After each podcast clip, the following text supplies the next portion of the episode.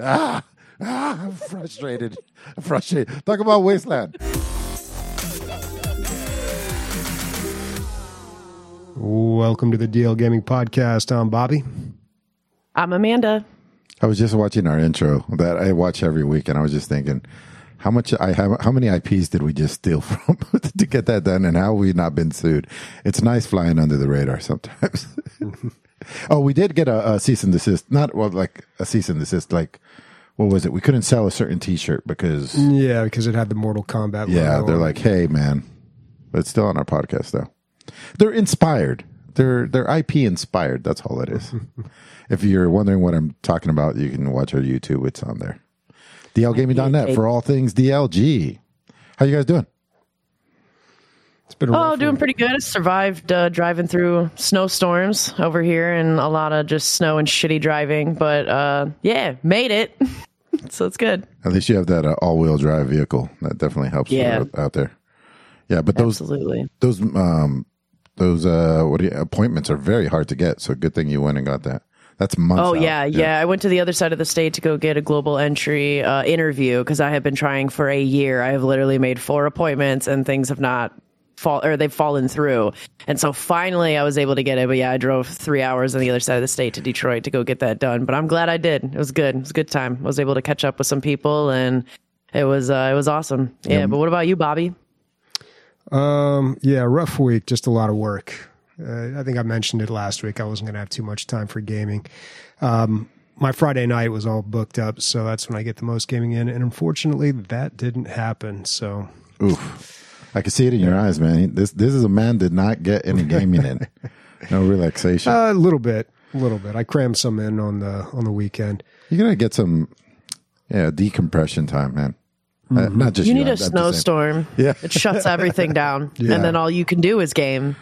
R- So uh, like a lot of workers they just just don't go to work, right? I mean, unless they can work remote. It, It it depends what your line of work is. Uh, if you're in healthcare or services, public service or anything like that, you're fucked. You have to go in. Like I, I've always had to go into work. It was common for people to spin out or crash their car and then still go to work because there's also a lot of pride and stuff too that of people pushing through and going to it.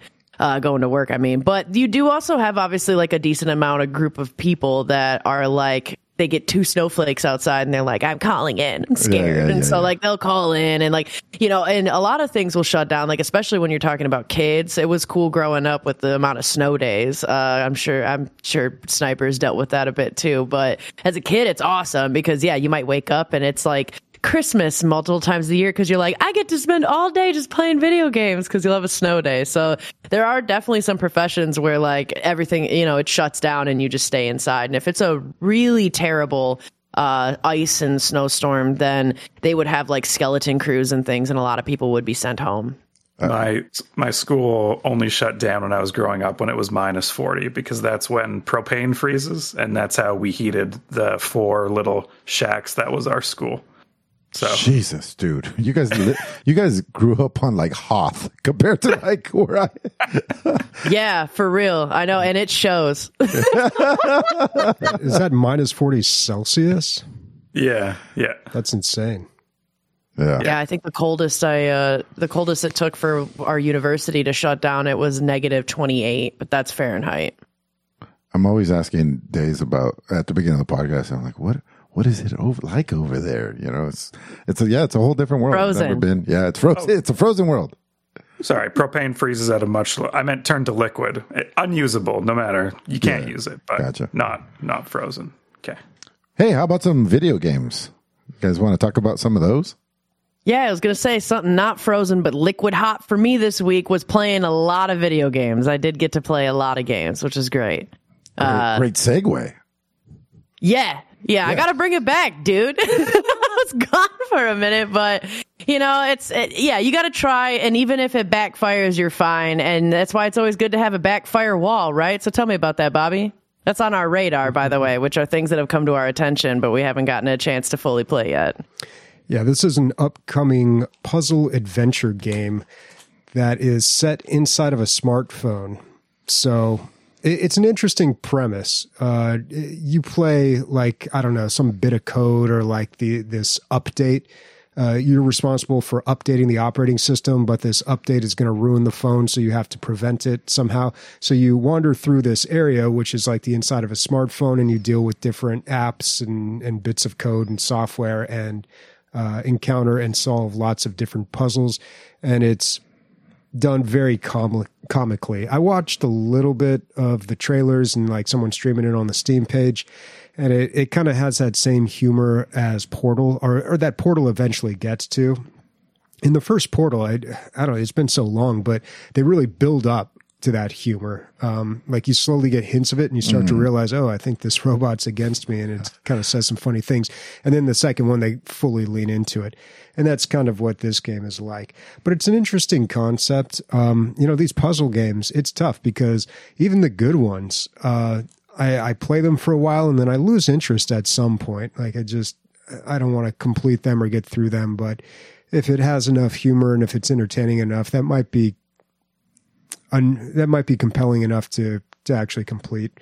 But this game is coming out pretty soon here. Uh, let's see, what's the release date? January 30th. So yeah, just right around the corner. Um, actually, it'll be out by the time we post this episode. So no price on it uh, as of right now, but um, I don't know. I'm guessing this is going to be around 15, 20 bucks. There is a demo of it, so you could try before you buy. That'd be my guess about that. That's backfirewall underscore. Yeah, underscore one word. Yeah. It's hard to segue when you end them up like that, you know. You're like, and that was this. Uh, now let's uh, start Speaking this. of underscoring segues, I don't know. uh, what you got, Days? You got a whole bunch. Looks like. Uh, it only looks like that. It's deceiving. And actually, I'm not, well, yeah. So I, I put on there, of course, you know me, once in a while, I like to go into the deep, uh, deep depths of the weirdness in my Steam discovery queue. Uh, this was one of those.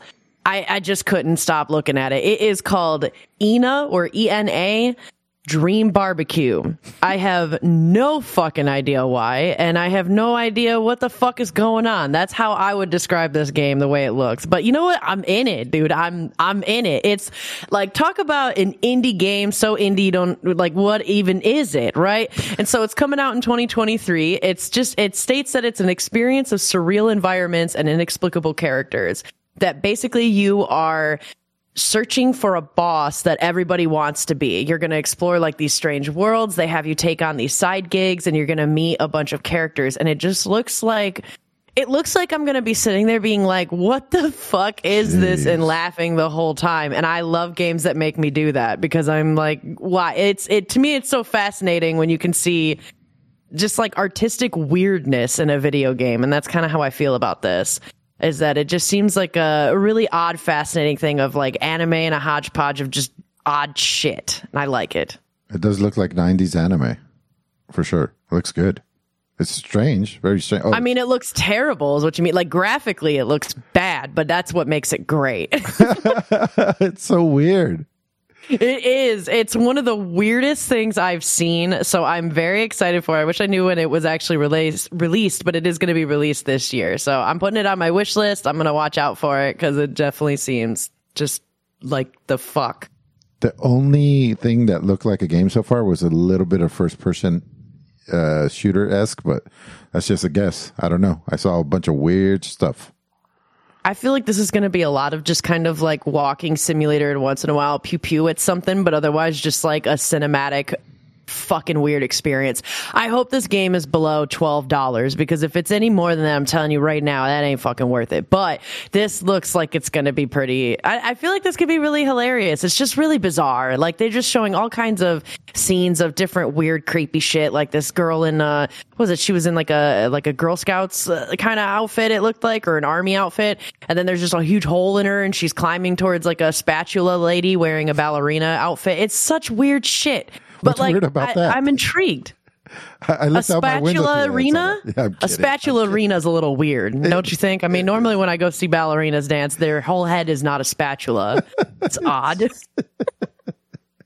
it's true. Dude, but speaking of odd, and like what a cool rhythmic kind of game of rock oddness from Bethesda. Like, what was your experience? Oh, you weren't playing Ember Knights. I wasn't going to talk about Ember Knights. I was going to talk about what was it, the high. Oh, Hi-Fi Rush. you I, I had that on Yeah, my you- radar, and I moved it over to the highlights. Oh shit! I All I put it. that on my radar, and then I was like, "Damn it, Amelia played it." All right, all right, all right. Yeah, it, that's going to be But really it's even fun. better because it's on my highlights. But that's that's a little teaser for later, folks. That's you little teaser, that's you don't right. turn off the the, the podcastness. Uh, I did uh, put Ember Knights on my uh, radar though, and uh, I was gonna tell uh, Chris this is the one that I was telling you about that I think you're gonna be excited about this. So um, it's overwhelmingly positive uh, on Steam. It's still in early access.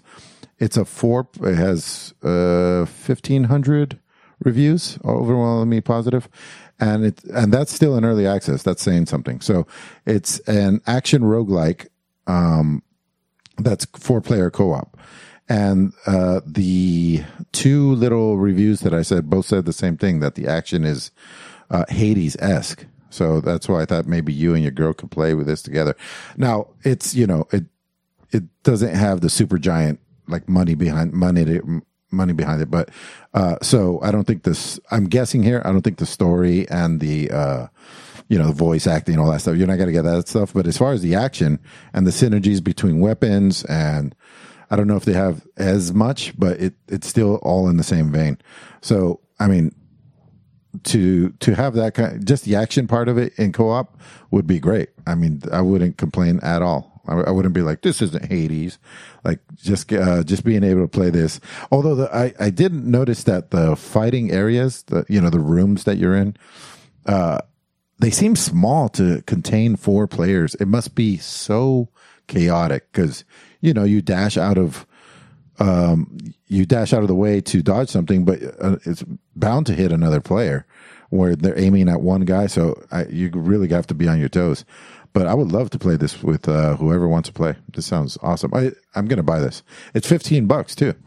Um, I put on my wish list only because I, I kind of want to feel wait till it's done before I uh, buy it or start playing it just because I guess there's three biomes right now. They plan on putting more. They had they have a roadmap. They've been following it pretty uh, consistently.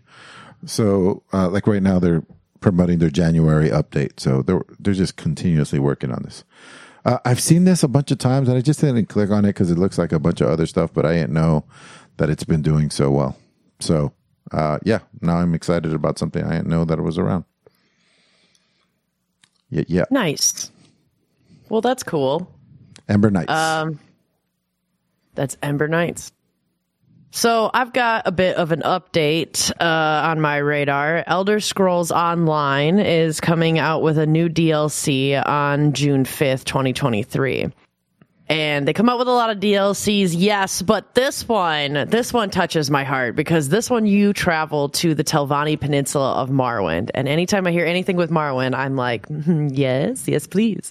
Because I love that was the game that got me sucked into Elder Scrolls just in general was Morrowind. So I'm a sucker for that. Basically, you are um you are going to be going to the Telvanni Peninsula where you're going to see massive mushrooms and there's a whole bunch of arcane magic and obviously dark elves and like rocky spire, spires and stuff dripping up and tons of books and nerdy shit because that is kind of the whole theme of everything. There's a new class that's supposed to be coming out uh, called the Arcanist and where it's kind of like they mix destructive, restorative, and defensive magic uh, using a lot of runes and lost tombs of power and stuff because you're in a very like library dark like kind of world off of Morrowind. And so I was always curious when I was playing Morrowind about the Telvanni themselves because I, I always loved being like a dark elf that was destructive as fuck when I played Morrowind. That was one of the characters that I played a lot of.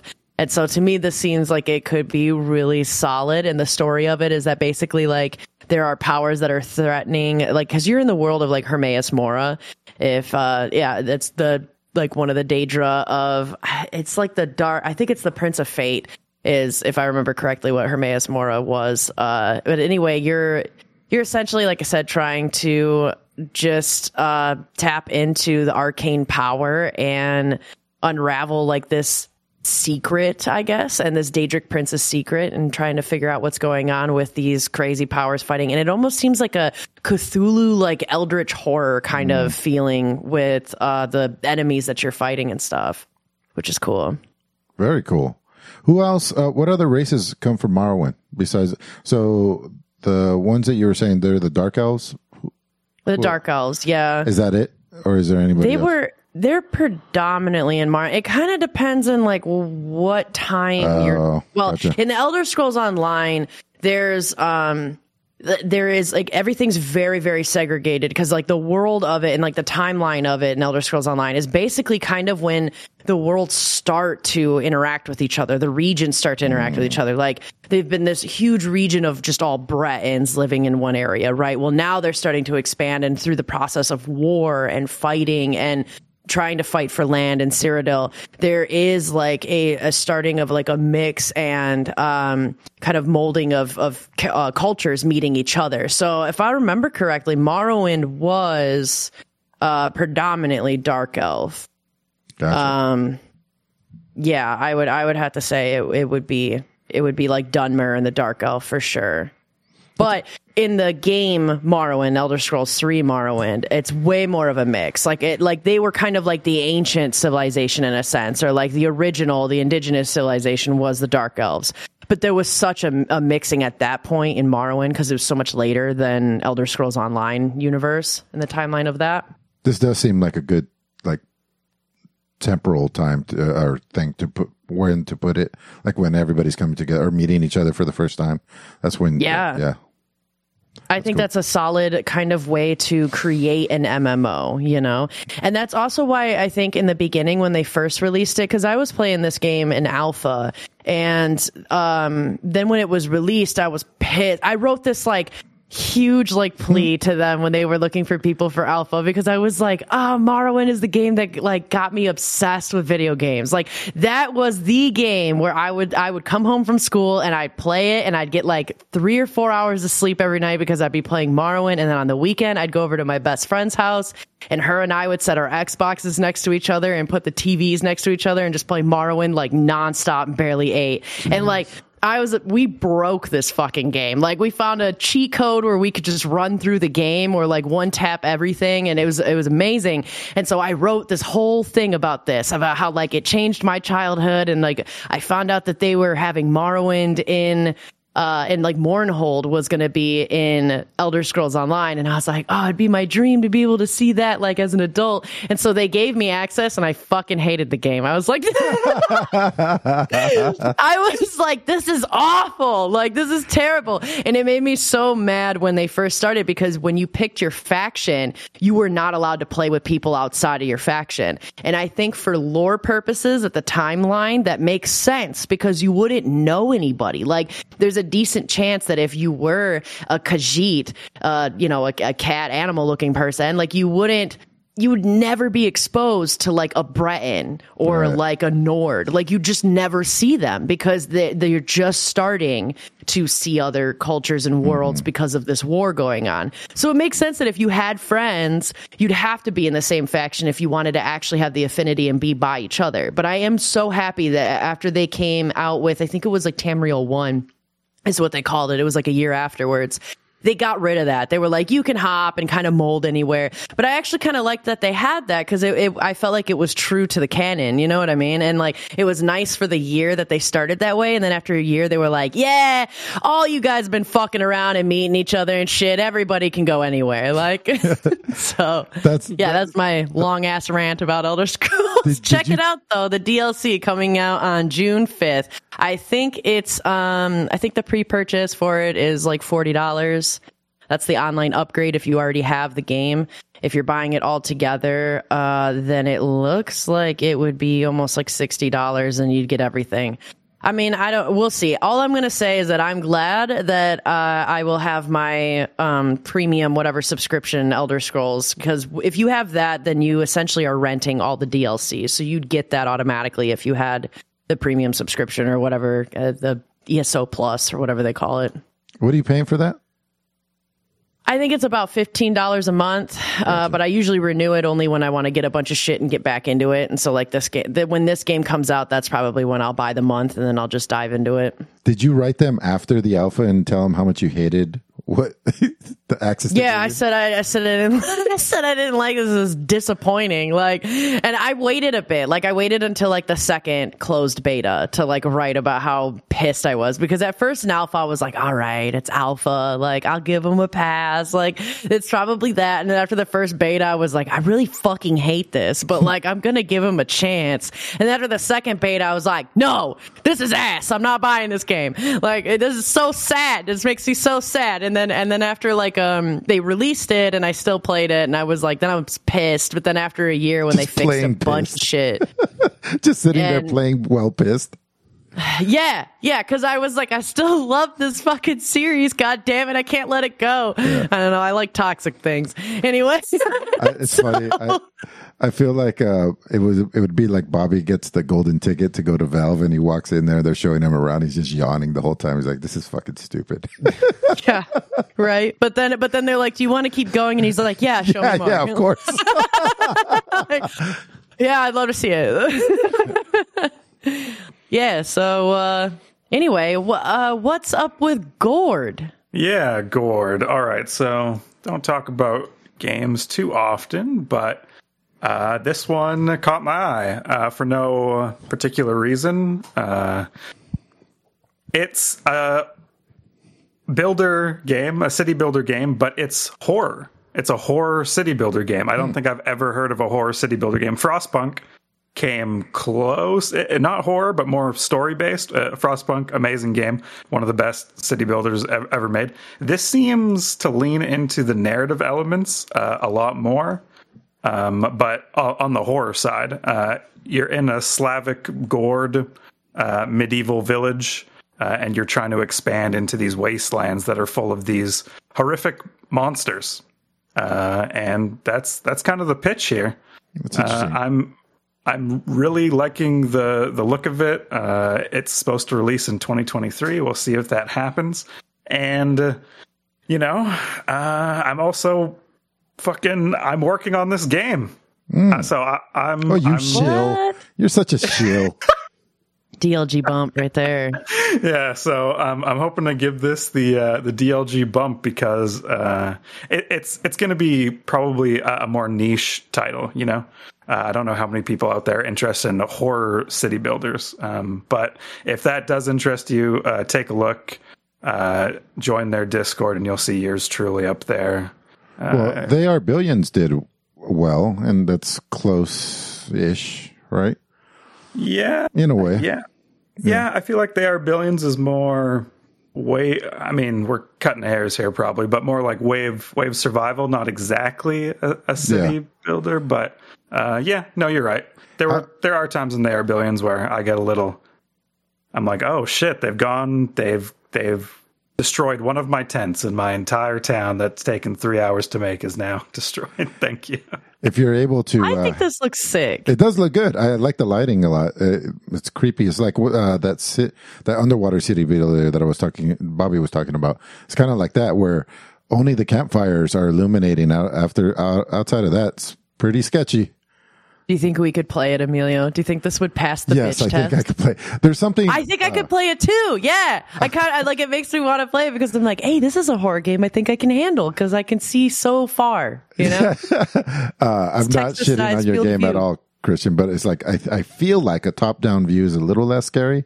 But For sure. yeah. I agree. Um, uh, but what else was I going to say? Oh, yeah. If you have any influence at all with the developers, let them know that uh, they really missed the ball. They could have called it "Gord Help Us," but uh, that was that was, a, that was a stretch. All right. Okay. Yeah, I'll uh, All right. Well, pass that along and I'll immediately lose my job. Write the memo. just Gord, Gord on Steam. just Check do an anonymous sticky note, dude, somewhere in some uh, office somewhere. Gord Help Us. then you can highlight it, which you know is a beautiful segue into our next section, which Wow. is highlights. games that we have played that we got a lot to fucking say about, right? And has nothing to do with saying, everything to do with typing. Bobby, what's up with the Texorcist? well, I only have one game to talk about, so I feel like somebody else should go first. And I've been hearing all sorts of things about Hi-Fi Rush. I checked it out. Uh, I watched a whole lot of uh, a stream of someone playing this, and I read a bunch of the reviews. And I really do want to hear about it because from what I've heard and from what I've seen, like it doesn't seem like there's anything super special about this game. It's just really fun. Um, Hi-Fi Rush, hold me back. I'm about to gush. This shit is fucking dope. It's so good. So, um, it very high production value right off the bat. As soon as the game starts, you're like, wow, this is like, um, high A. Bethesda game. Yeah. It is. Well, I, I think. Uh, f- correct me if I'm wrong. I didn't do my research. It, uh, did they publish? I think they published. I published. think they it. just published it. Yeah. Uh, but still, you know, uh, they probably had the backing or whatever, however it worked out. Uh, Bethesda is attached to this. But you're like, wow, a lot of money went into this. Uh, voice acting is great. Animation is like something, you know, high level that would just come out today. They're like, this art is beautiful. And then it's, it doesn't seamlessly go into the action. It's not the exact same animation, but it's not worse or better. It's like it's just two ver- two variations of high level animation. One you happen to play, and the other one you happen to uh, watch uh, the the cutscenes into. Okay, so uh, what is it? It's a action adventure, uh, third person game uh, where you uh, I won't I'll give away the story because there's not that's the one place where it's lacking I would say um, is that you're a kid that goes in to get a new arm this is in the future and uh, your uh, your iPad gets caught your sorry your Your iPod. your iPod, yeah, gets caught in the opera- operation and put on your chest a la Iron Man. And so now the beat that that it's going on in the world and in the factory that you're in, uh, you can feel and see everywhere. So the lights always have the same beat. Uh, everything just in the background, you could just see the beat all the time and you can hear the beat because music's constantly playing. The beat doesn't change. It's always like top, top, top, top, but somehow it does not make it boring at all. Uh, you have to, uh, get more and more combos and make them fit in there. The cool thing about this game is that your strikes are always on beat. But if you time your tapping of the button correctly, that's when you get points and higher combos and more damage. So basically it always looks great, but you get rewarded for timing it correctly. You have full control of your guy. You can move which any direction you want, attack whoever you want. It, it- if you could take you could take the full um you could take the whole beat audio part out of the game and it would just be like a Jedi Fallen Order or something like that, you know. Uh that's how it controls. So it's just you wouldn't know it's a rhythm game if you took that out. Um it wouldn't be missing. But they made it seamlessly work together. It's it's fucking great. Um, let's see what else do I like about it. Uh, I like the main character. He reminds me of Star Lord. Like he's super confident, but has nothing to back it up. that. Really. Well, I mean, he's be- beating up all these robots, but like he's just really dumb. So, um, yeah, I, it's refreshing that he's not the the chosen one, and he's not like, um, you know, not leaning into like he loves it. He's like, oh, this is this was my destiny. I am the man. Yeah, yeah, yeah. This all this all works out. You know, um, the comedy's great. I have laughed out loud several times. The boss fights are fucking awesome.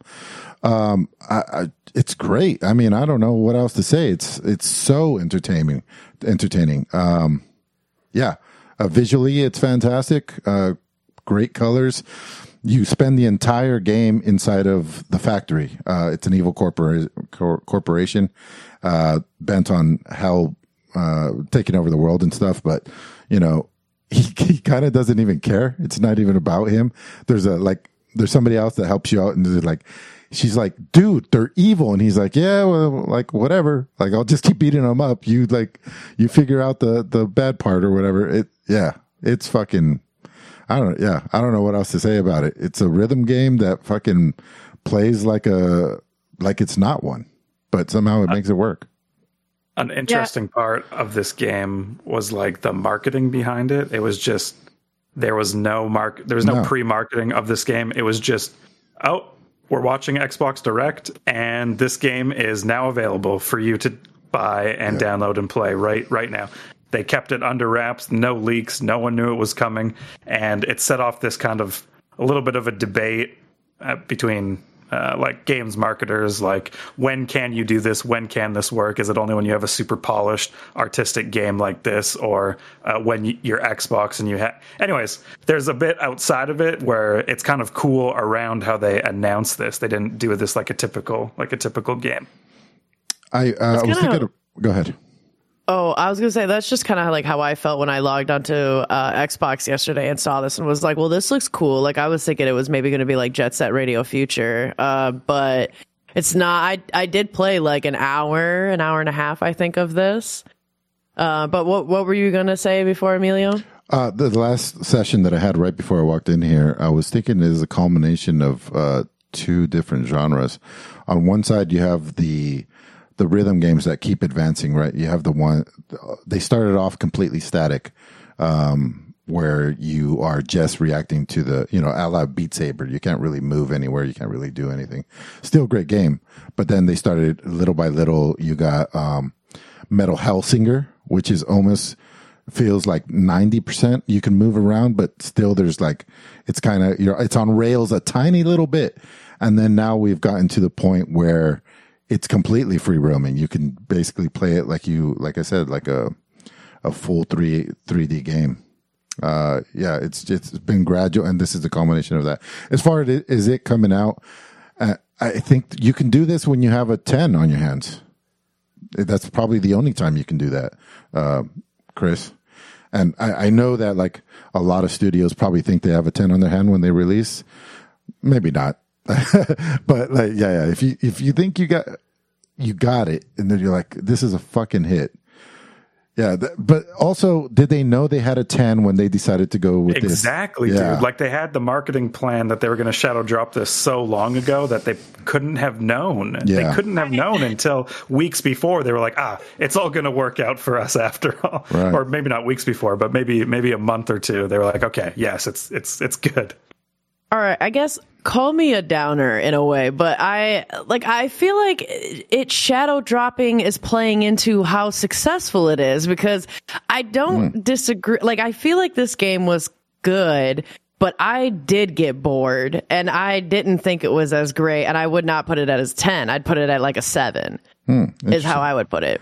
Partly because I have a like bone to pick with rhythm games when they fill the like the bulk of the game with their own made music because it also tends to sound the same and I feel like it's kind of a cheap move. Like this game actually really lured me in because they had the black keys and I was like if I get to mm-hmm. beat the shit out of robots with a guitar hand in this single player game like jamming out to the black keys, I'm fucking in. And they played Lonely Boy in the credits where they showed you the tutorial. And then ever since then, all the music is the fucking same. And I'm like, hmm, boring. That's a boring like rhythm game when you do that.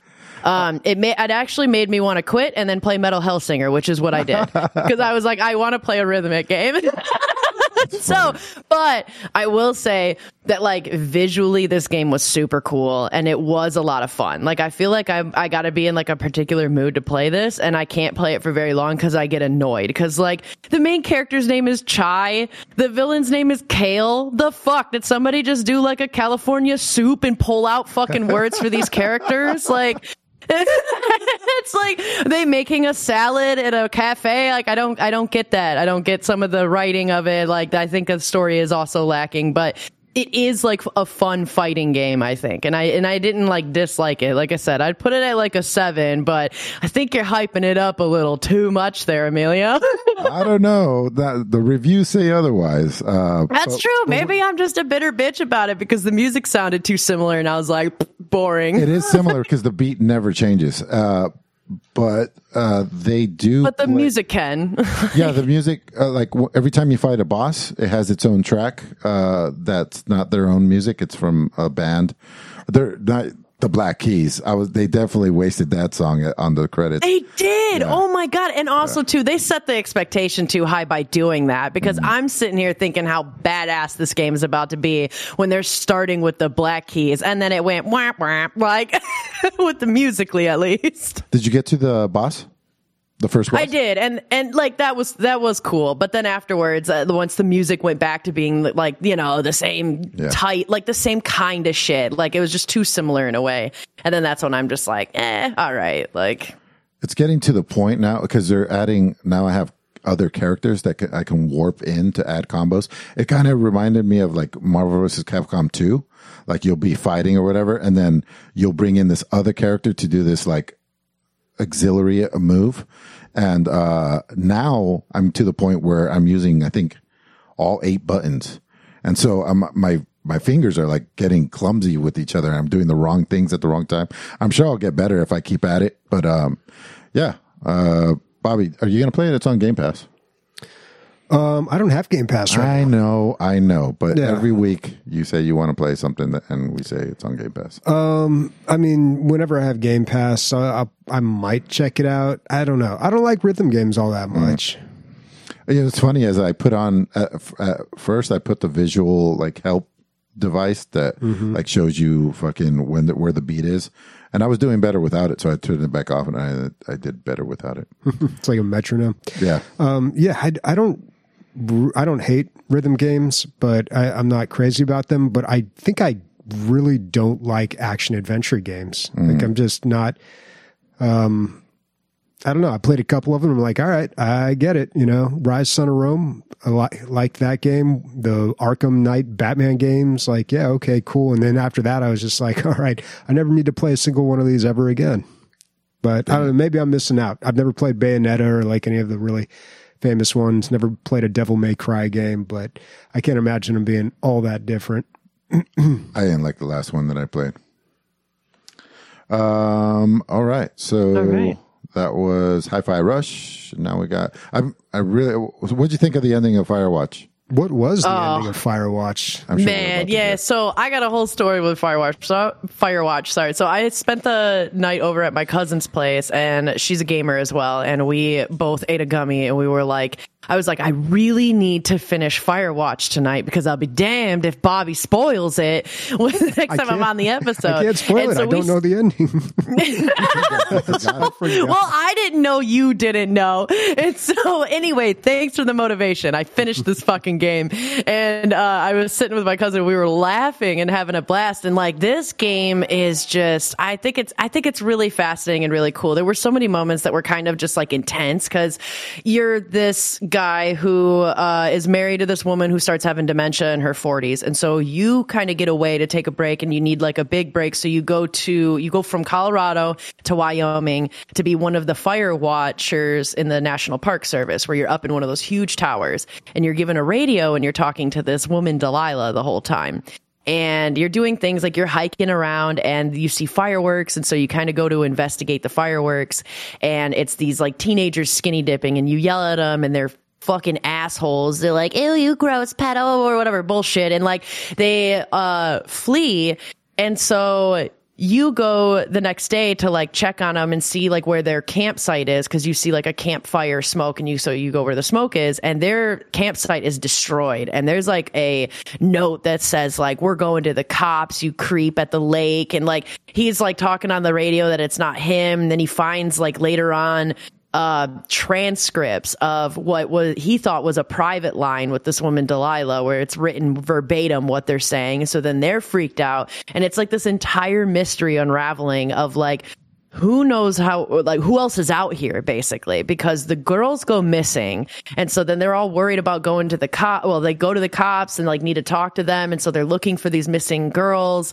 And um an enormous fire breaks out and you go through this cave and uh, if you haven't played this game, I'm giving you a heads up right now. We're about to have spoilers. So skip ahead, I don't know, like a little bit. so, all right. All right, we're good. Cool. So anyway, uh, you go down this cave and at the bottom of it is this dead little boy because there was a dad and his son and the dad was pushing his son to hike and to climb and so the boy didn't secure his like hooks in there. And you had to make a decision whether you believe that it was a tragedy or if you want to get them involved with the cops because you think that he did it on purpose because apparently the dad was an asshole. And like it's just this whole thing that unravels where you think that there's people out to get you. And then you learn that it has fucking nothing to do with you which I just thought was so cool. And then the game is like you get you get taken away by a helicopter because this fire that started has now engulfed the whole area and so everybody needs to evacuate. And so you think that maybe you're going to get on the helicopter and meet Delilah and see this and like it's going to continue and then it's gone. The game's done.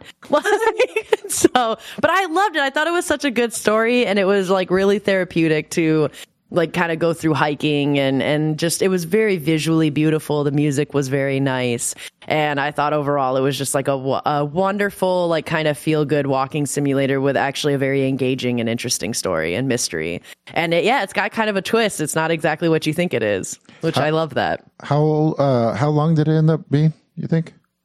It took me um, three hours because I took my time Yeah, and yeah. I got lost a lot. well, like I said, I ate a gummy, and so I was like, "Shit, where am I going?" Like, and then I'd I'd turn around and I'd be like, "No, I didn't go this way," because you're hold you can hold a map, and so I'm holding a map and a compass, and I'm like zooming into the map, and I'm like watching my little dot move to make sure what direction I'm going because I'm baked and not thinking like use the fucking compass. That's why it's right there. But no, it was it's such a fun game. I definitely recommend it, especially if you can get it like I don't know, relatively cheap or on Game Pass. It's great, but it is a three hour game. So right now they're selling on- it for twenty bucks. Mm. I'd It wait must for have it to been go on, sale. Well, it's so old. It must have been on bundles by now, right? Probably. Uh, yeah. Well, I'm seeing the historical low was five dollars at gog.com. so there you go. No, definitely worth it at Yeah, five. definitely Yeah. worth it. Oh, that's Canadian. That's even cheaper. And Pyronical asks, "Am I the only one who thought this game was overrated? I finished it and uh, wasn't wasn't that memorable. I remember this game was very uh, divisive. Uh, some people loved it. Some people thought it was boring. I was I was definitely uh, one of I liked it a lot more than most people. I think I was I'm, I'm I agree with you on this one, Days. Like um I I like the setting. I think it's a good story wrapped up in a nice package. That's what it is. But that package isn't like, you know, cutting off heads and fucking shotgun blasts and, you know, more. It's just, you know, the way they delivered this pack, this, uh, this story was in a beautiful, slow pace setting. I always feel like to me, like sometimes I struggle to actually sit down and watch movies, and and I'd prefer something like this instead, which is more of like an interactive movie that you kind of have a choices matter uh, part to play in it too. and some- I appreciate the games that are like that, especially when they're done well, like this one. I think this one was done well enough. There's, there's some like high, uh, high production value, uh, full motion video games on Steam. I wonder if you would like those. Uh, there's like, I forgot what company, but they've done like four or five, and each one that they do is higher and higher production value. Um, do you have any idea what I'm talking about, uh, Sniper? The movies don't have anything to do with each other. It's like almost like choose your own adventure, like movie. yeah, if you look up Late Shift, I think that was one of them. One of them, yeah. That was uh, that was the one I played. And did you end up liking it? I don't remember. Uh, yeah, that one was pretty good. Yeah, these are like modern day FMV games. Um, they've done other ones. What's the developer? Cinemovie. Yeah, they've done other ones. Uh, Late Shift was one of their more popular ones. I remember one about a quarry. No, that was a different game. Was that The Quarry? Yeah, the quarry. Yeah, Okay. but anyway, uh, yeah, those things do exist. I just don't know if they're good or not. Something Yeah. I'd be interested in. oh, I probably definitely would be. Yeah, I like I like that kind of I don't know different stuff with that. It's Oh, Days, did you? You need to listen to the episodes you were- one of them that you weren't on. Bobby talked about this one game. What was the one about the movies? Oh yeah, yeah. The uh, Sam Barlow game. Yeah, Um Oh God, what what was the name of that? I don't know. Did you finish it? Uh, no, not yet. Okay. I've watched more of the videos, but I haven't quite finished it. Not telling lies. The uh, No, the other one. the new one, Immortality. Yeah, come. Based on what Bobby said about this, you need to play this. Days. It sounds so. Yeah, this cool. one's. Uh, I, I really like that one, and I kept when you mentioned the game, I kept wanting to say its working title, which was Ambrosio, but um, I couldn't remember what they Immortality was what they ended up calling it later. Yeah, this one's really good. I'd recommend this one. Yeah. Ooh, okay. Yeah, Um, but I don't know. Did you ever play her her story? that one was really I popular back in saw that, but I didn't play it. I think it's on Game Pass now too, or it was. Yeah, well, you could probably get that one pretty cheap, and that one is. I would check that one out and see if you like it. If you like that kind of game style, that kind of like detective, putting the, the pieces together, building the story non-linearly, and uh, if you do, then definitely check this one out. Yeah. Hell Um, yeah. Okay, so what else do we have? Empire of Sin. All right, yeah, getting. Uh, I'll keep going on the train. Yeah, so um, I am on a massive tactical turn-based RPG kick, like because of Wasteland Three. Like, goddamn, when I'm waiting for Tag Loro to whatever the fuck he's doing, be done with it, so that way we can play Wasteland Three. I like, I have to, I have to get my fix, dude. Like, it's like, it's like so. I checked out Empire of Sin, which is on uh, Game Pass um, and it's it's a you know strategy turn-based RPG, tactical turn-based RPG that takes place in like the 1920s Prohibition era of Chicago, and you are like a gangster that has all these thugs working for you. And I just I, I'm close to Chicago right now, so like I was like, yeah, this could be really fucking fun and awesome. And it's it's a really neat game because they have these different districts of Chicago that these different gang lords like kind of run. And they have things like brothels and casinos and speakeasies. And you assemble a team of like thugs to go out and basically take over and take down these other buildings and these other places so that way then you can take over the precinct. And you're kind of having this relationship that you have to maintain with the police as well. And as you kill more thugs you gain more notoriety which makes you more powerful against other thugs but it also puts the cops more on your radar for them to raid your places that you have in your precinct. Mm. And so the game is kind of complex with some of the strategy because there is a lot of like civ 6 type politics going on between the different gangsters and at the same time like there's definitely um uh, like a decent amount of actual fighting, which is like the turn-based combat that I was like looking for and wanting. I do think that this game is like not as great. I think the mixed reviews are valid for sure with this game because there's some like clunky mechanics to when you're fighting and there's a lot of like missed shots that shouldn't be happening. Like you'll have like a 98% chance and it'll look like it hit and it makes the sound that it hits and then like nothing happens. So like there's some bugs and shit in it still, which is bonkers since it's like uh, almost like yeah, 2 year old game but uh, like I don't think it's worth forty dollars. But it is fun and filling that itch, and there's like some moments that are really great that I like a lot about it. There's some like savage shit with this too, because you can shoot and almost kill a guy, and then use a skill of execution where you run up and you slit their throat with a shaving like knife. Um, and then you get healed when you do that. And it's just, it goes into this little cutscene of doing it. I have this guy, uh, his name's something Reagan. I think it's Bobby Reagan or something. And he's like this dude that walks around with a huge baseball bat and everybody gets like this special ultimate as a like mob boss essentially. And his is he goes up to this guy and you hear this announcer go, Reagan's at the bat. And then he does like a home run swing and just KOs whoever he attacks. And it's, awesome. So I love that shit. That's cool. And I do also think that's really cool with this game that you can zoom in with the mouse wheel and like run around like it is some top down RPG, or you can zoom completely out and then it looks a lot more like a uh, city building kind of game or like a strategy kind of game like Stellaris and things like that where you can see the different points that you can zoom into in the districts. And so and, and that feels like a very fluid kind of motion as well. So that's kind of nice. But I do think this game is mixed and I do kind of just use it as my like in between game while I'm waiting to play Wasteland 3 because for fuck's sake I can't get enough of that game. Sounds like it. Um, But- damn, this has, looks like it has so many good concepts. It looks good. Uh, it just dropped the ball me- uh, mechanically, or I mean, um, technically, it sounds like so maybe the pro the programming uh, they fucked up. But every like, I'm digging what you were talking about the the uh, risk risk versus reward with the cops and the and the notoriety. Do you pay off the cops to kind of simmer them down? Is that what you what? can? Yeah, pay off the cops you can like as you level up and stuff your your mob and your gang like you can kind of get different perks and different things to help as well uh, with the cops and kind of increase that relationship. It's it the game's a bit more complex than i was expecting it to be uh, which is great and like very cool but it also has this feeling of like yeah like it has a whole bunch of good elements but there's something missing where it's not like cohesive mm. enough in a sense. So like it, and then technically there's a lot of like goofy, dumb shit that happens that just probably could have been tightened up in the code maybe, but I don't know. It's overall, like I said, I think on Game Pass, it's cool and it's nice to check out and it's at least like kind of fun and interesting in some moments are pretty funny if you're feeling like a get out over here, she kind of bullshit. I'm not going to do that accent. I'm terrible. But anyway,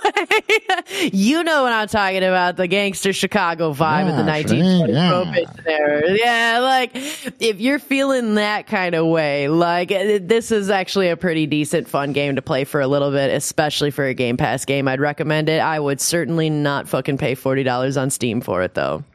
Uh, Days, I got a couple of these games that uh, uh, tactical turn based. I'm wondering if you've played them. Have you played the XComs? no.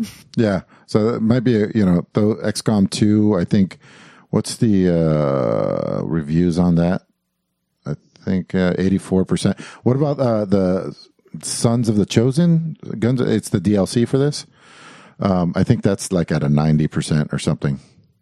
Um, so nice. that's one of the best ones ever. And then what was the other one I was thinking about?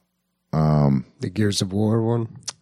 No, not, oh, that was a good one too, and that one's on Game Pass for free mm-hmm. too.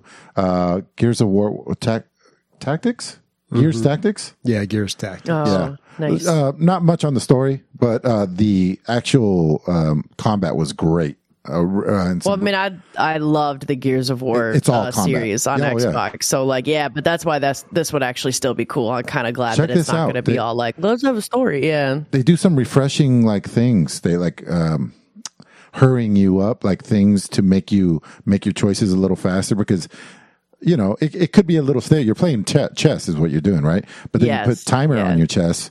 Uh, not every game, but like they'll have bombs falling behind you. They have you got to move all your guys. Anyway, play it. It's free and why not? It's awesome. I really Hell like yeah. this one. But what was the other one? Uh, if you want one with a lot of story, and I don't remember how good the every single time. I can't remember this one. It's the cyber. Run? Thank you. It's Shadowrun, Shadowrun, and Shadow Shadowrun Dragonfall. That has a really uh, rich uh, story uh, world behind it. I always I love the the setting. So it's a cyberpunk world with fantasy characters. So you have like dwarves and like fairies and vampires, but it's in a cyberpunk world, and it's a tactical turn based, and you can build your your own guy. Oh, and lastly, what about the Wasteland 2? You ever try that one? That was good.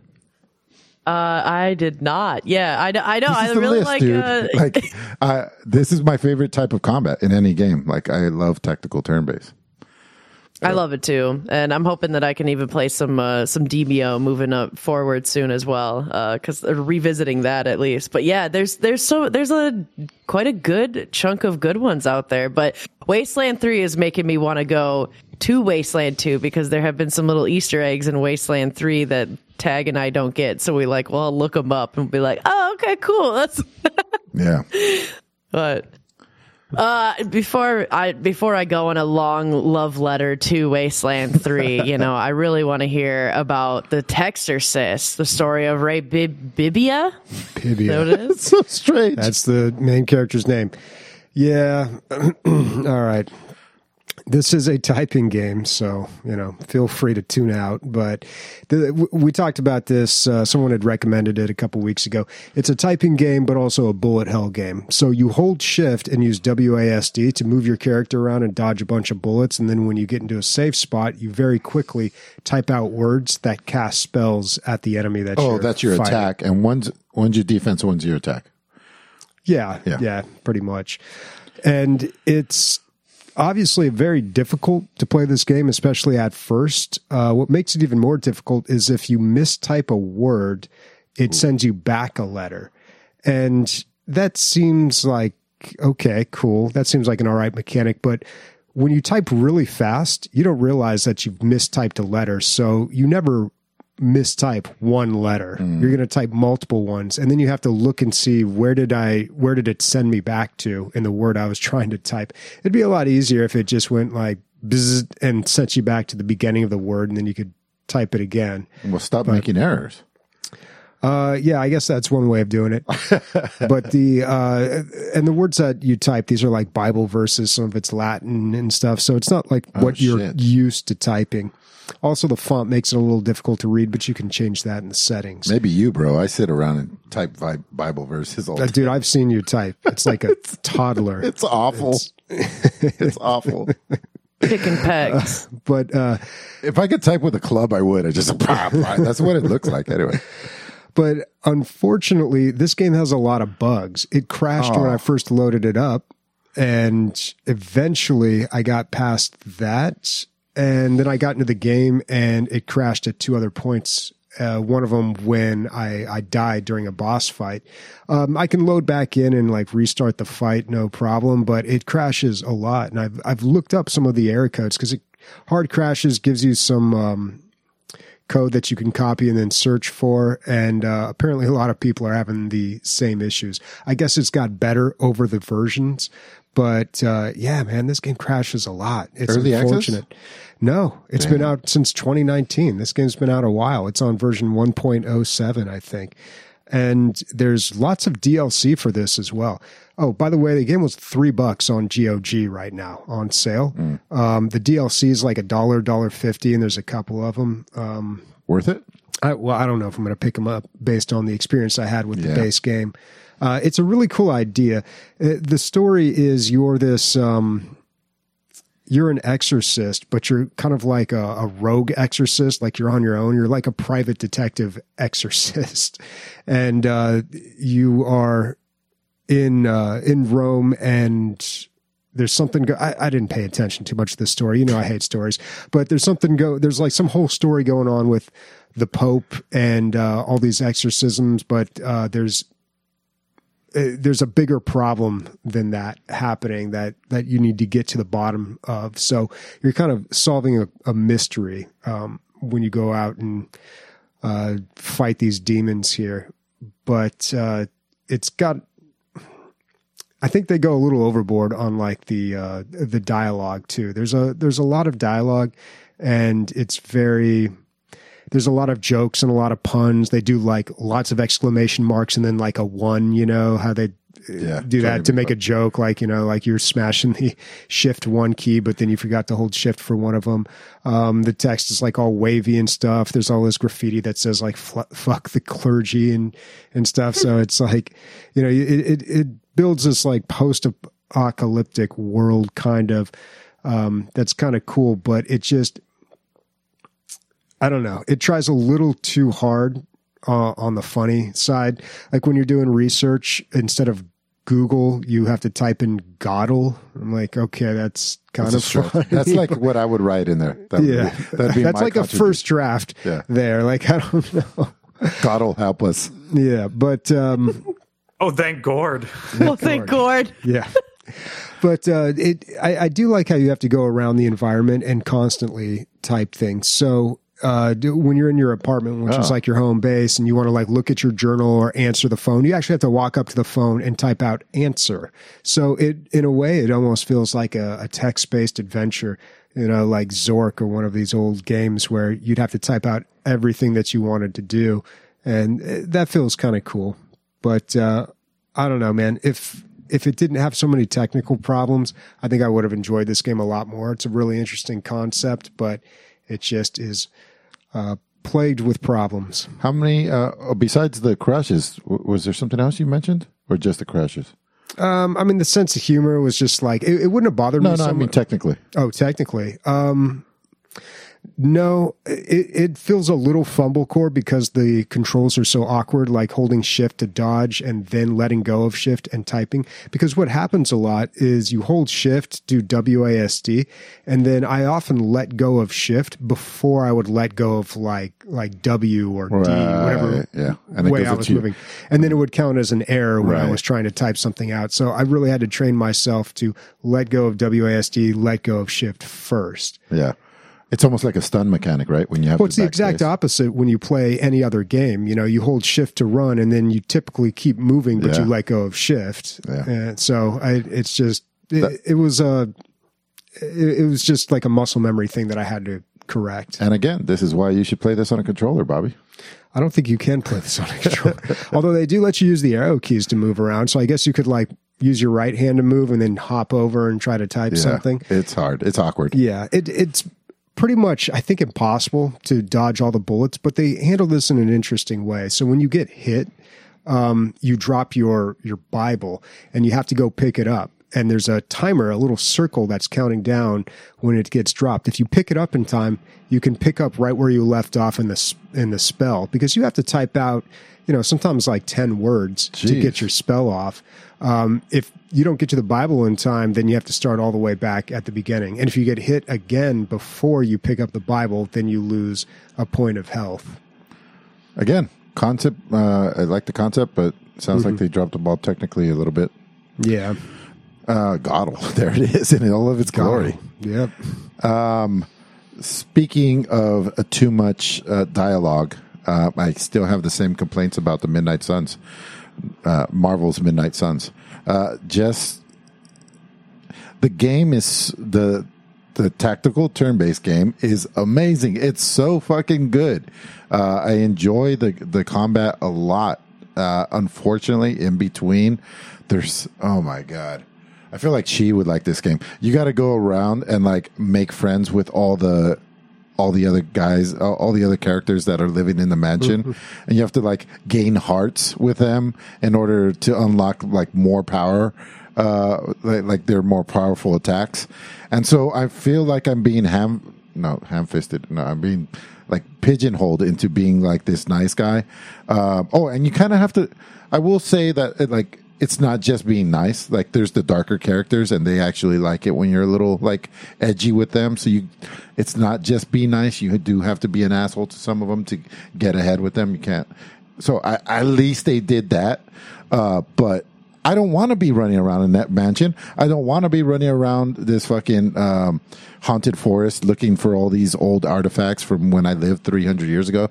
Um, it it's not even. I want to. Do I want to be this harsh? Yeah, it's not even remote, remotely cool. Uh, why? I don't, I don't like it at all. Um, but I'm going to continue playing it because of uh, the combat. It's so good. Uh, I would say the game probably expects you to play about 10 minutes every time in between missions of just like run around and go do things. And you can't. I guess you can. This place is so big. Your mansion is so big. You can fast travel. That's how big this place is. There's like eight fast travel shrines, and I'm so not into any of it. Every once in a while, one character will say something remotely humorous, but uh, fuck off half of this game. Love the other half. Hmm. Yeah, I, I'm, ah, ah, I'm frustrated. I'm frustrated. Talk about Wasteland. Bring me back. All tell, yeah. tell me I'm what's good about games. I'm talk about something that I love that I could talk about for fucking ever. Wasteland Three coming at you again. Is tag Ah, like yeah. Is tag like lose my number? Like stop stop calling me in the middle of the night. I need to sleep from time to time. No, he's. I, I think he's actually kind of just as obsessed as Okay. as I am. Like we we're both sitting there. Like I told him, I was like, yeah, I had to go to the east side of of, uh, of Michigan, and then I'll come back. But I'll be back and let's game. And he's like, hell yeah, no, we, we like we're both really deep in this game. Like and uh. Yeah, it's it, ah, dude, it's just so much fun. Like just in the post-apocalyptic world, and I've got a pretty great story uh about like uh, the last kind of quest and stuff that we did or the last time that we played which is why i put it on the highlights. But i feel like sniper you, you want to say something No, no, go please go on. But, but it's awesome that you guys are playing during when I'm working because then I can pop in and the sounds of you guys playing the game is like uh, I don't know, like lo-fi music or bird song, you know, just background stuff to keep me focused on track. You know, I get to hear my buds having a lot of fun, so keep doing it, keep playing. Yeah, we've been we've been kind of popping it because I've been asking him like, do you want to just play you and I? Because then we just like fucking nerd out hard about it when it's just us, or do we want to like pop into DLG and one of the voice channels and like hang out? And so we've been popping in lately a little bit more, and like he's been streaming it a bit. And yeah, Sniper's been popping in, but like the last time we played, holy shit, fucking hilarious. We we were like, let's just explore because you're supposed to take out or or arrest. Uh, you choose whether you're going to kill or arrest uh, the three children of the patriarch. And you are the Arizona Army Rangers going into the Colorado to help with this patriarch in Colorado Springs. Is like the story of it. And so, anyway, we are at the point now where we have to take on like the hardest kid uh, and that's Liberty. And she almost like pushed our shit in the first time we met her. We were like, fuck, we are not ready. And so now we hit the verse her, but what we're both doing, because I think it's a mix of we don't want the game to end yet. And we also too like want to be the most prepared is like right now we're just randomly exploring the place, like looking at and covering, like we're trying to complete the whole map before we go after Liberty. And the last places we went to were fucking hilarious. So I talked last time about this character that Tag Loro has, which is Professor Higgs, and this guy is such a fucking beast. We really didn't expect him to be good. We were like, ah, this nerd. He repairs toasters and like plays with nerd stuff, and like that's what he was in. And he is the most OP fucking character we have. We throw him into everything. Dude does work. He'll take out everybody sometimes, and it is just so amazing. And he's so good at repairing toasters that it just makes it hilarious. and so really this story I want to showcase how fucking ridiculous this game is with the seriousness of it too. Cause we had just got done saving all these rich bougie assholes in Aspen from this crazy psycho torturer. Like straight up bodies and blood everywhere. So gory and horrible and horrific. And then afterwards, the next place we discovered was the, um, Academy of Toasters. Like, what? So when we go in, and if you had toaster repair level 10, you could repair this toaster. And so Professor Higgs did. And it granted us a golden toaster that followed us around and launched like fiery fucking toast or fireballs at stuff. It is, oh, it's so funny. It's so funny and it's great. And then literally the next place we were driving and we get a call on the radio from an elf who is like, save us from Santa. He's an asshole. And we're like, um, what? So we go to this huge like cabin and, um, yeah, we walk into this warehouse and everybody's dressed like elves at workshops and they're building shit. And all of a sudden this like, looks like Bad Santa, that, that movie. He comes storming out and he goes, ho, ho, holy shit.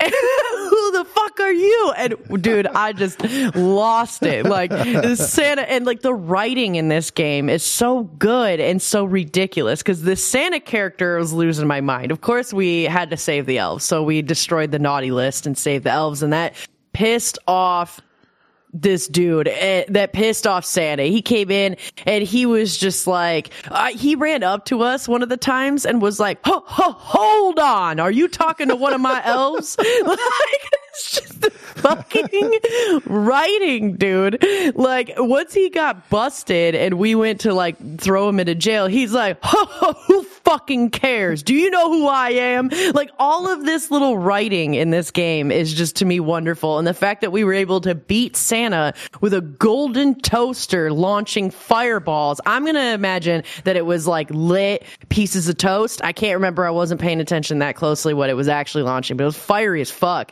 And so it's just launching fire at Santa. I just like in, in an apocalyptic wasteland after we just got done seeing bougie ass Aspen gondolas filled with blood. And then we run into that. Like it's just, it, it's bonkers. I love it. This game, I just I can't get enough of it, and I think it's great. The world's great, the writing's great, the combat's fucking fantastic. Like, oh, I love it. Love Professor Higgs. He's uh, he's OP as fuck.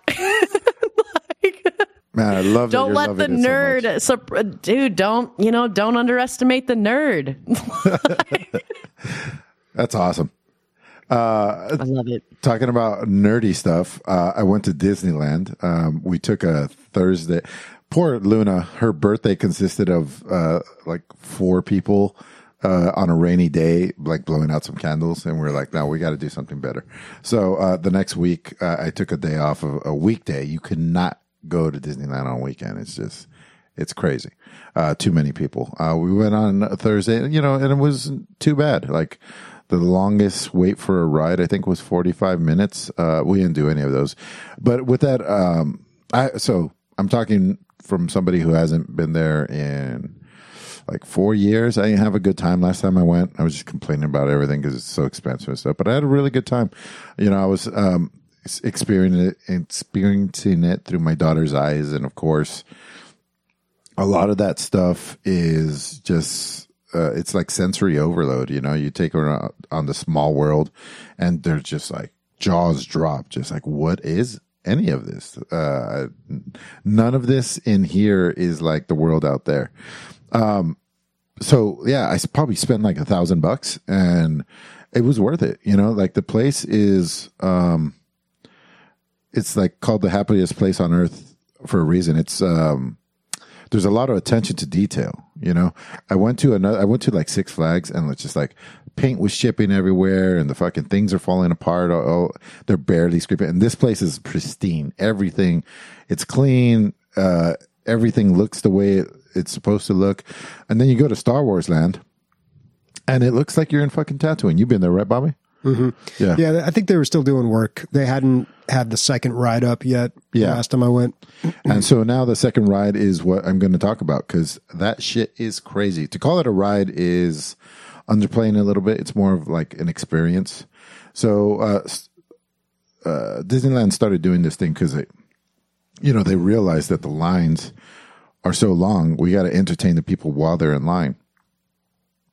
So the newer the games come out, uh, the games, the rides come out, uh, the newer ones, the line is part of the experience. So, like in the Star Wars area, you'll just go through, like when you go on the Millennium Falcon, then you'll hang out where, you know, Obi Wan or whoever played that chess game. Uh, you'll be in that little area. It's just so cool because it all looks real. And uh, so they took that shit to the next level with this ride. It's called the Rise of the uh, the rise of the uh, resistance. So uh, you go through. Uh, this is going to be kind of long, but because there's so much, you go through. The first thing you see is Poe. You you see a um, a hologram of Rey, and she explains to you what's going on, and it looks re- uh, it looks just like a hologram from the original Star Wars right in front of you. Like it's a really well done hol- hologram. And then you go in the next room and you see Poe's ship and then you get into this like yeah there it is. Then you get into this like um passenger uh move mover ship or whatever passenger ship. And uh you take off and you le- you see yourself leave on the screens it looks real but it looks like you're leaving disneyland and you're leaving um you're leaving Los Angeles and then Earth, and then you see Poe's ship right behind you. So the ship you just passed is like you know you all take off together. Then after that, uh, you get captured by the uh, Empire. There's a battle, and then you get uh, captured by the Empire, and then you go off of the ship, and you're in one of those loading decks, like the uh, I'm sorry, like the uh, where they park the ships, where there's that big window. What do you call that? Like a hangar bays. I hangar bay, a dock. Uh, yeah, a space docking thing, and it looks so fucking real. Like there's stormtroopers, robot stormtroopers, all just lined up like they are when uh, Darth Vader comes out and stuff. And it's just this big open area, but it looks so real. Like there's this blue screen that that force field that keeps space out. You know that you see that, and then you see like little dots for space, and there's spaceships going around, and it feels like you're in a fucking Star Wars hangar bay. It's crazy. It's uh, the bay itself wasn't like life size because those things hold like hundreds of troops.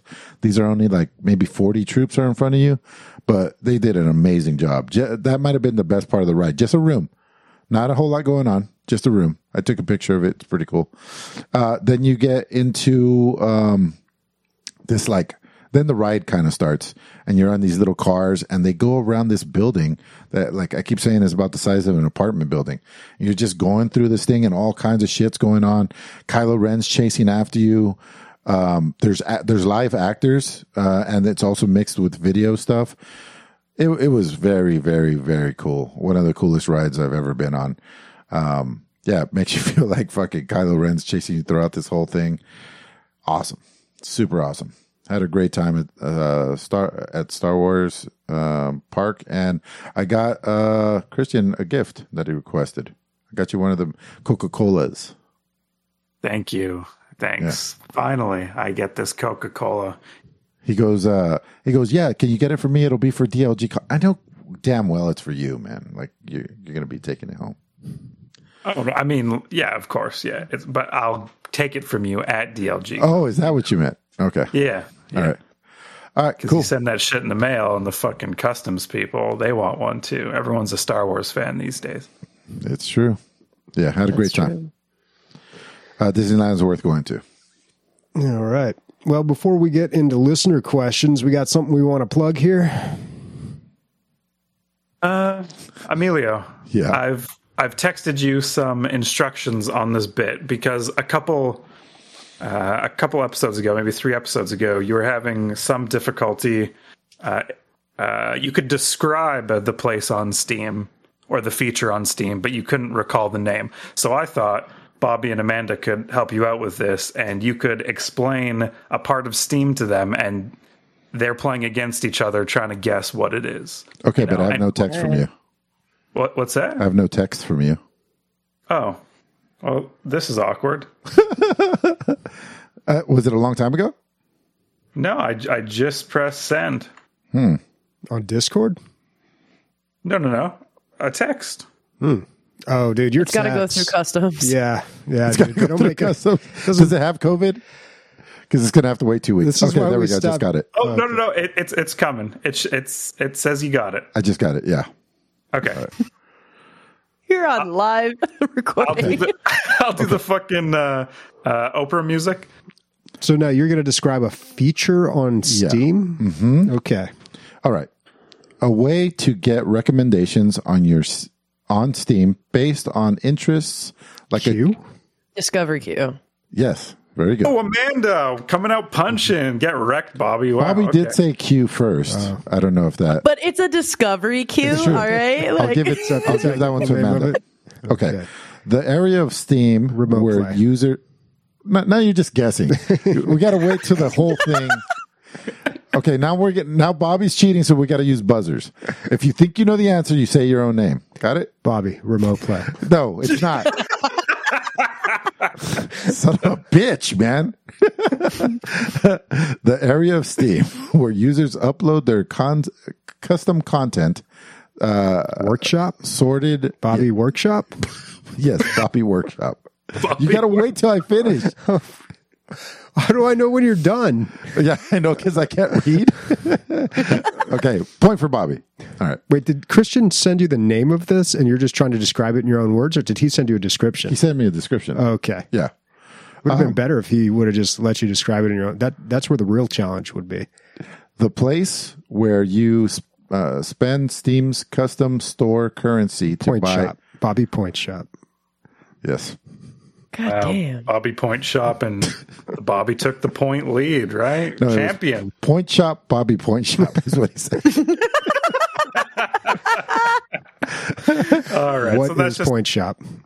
That's a fun that's a fun little game. We had fun there, right? Oh, But if you said this to me some- twice. I thought there was more. See what I what I thought the game was is that you were going to send Emilio like Point Shop, and then he was in his own Emilio brain going to try to define what the Point Shop was, and then we were going to have trouble figuring it out. That So would have been so much better. You should come up with the bits next, dude. I think you got some good, great ideas. Meanwhile, Bobby uh, won the game he didn't understand. Bobby Point Shop Bobby. Yeah. All right. Bobby Point Shop Bobby. All right. First name Bobby, last name Point Shop. Who are you? Point shop. Uh, okay. Bobby Point shop. For for the what are we doing? Oh, a plug. For the plug. If you find a game on Steam, the lovely place, places we just described, that you like, leave a review. Or as Bobby says, the terrorists will. They'll leave a negative review on games you love and hold dear. Uh, and if you found it from this podcast, just throw hashtag DLG bump up. That's all you got to do. That's all we're asking. It's great. And if you see a DLG bump, upvote it. Because I've been seeing him Ooh. out there. I've been seeing them out oh, there. Oh, I like that.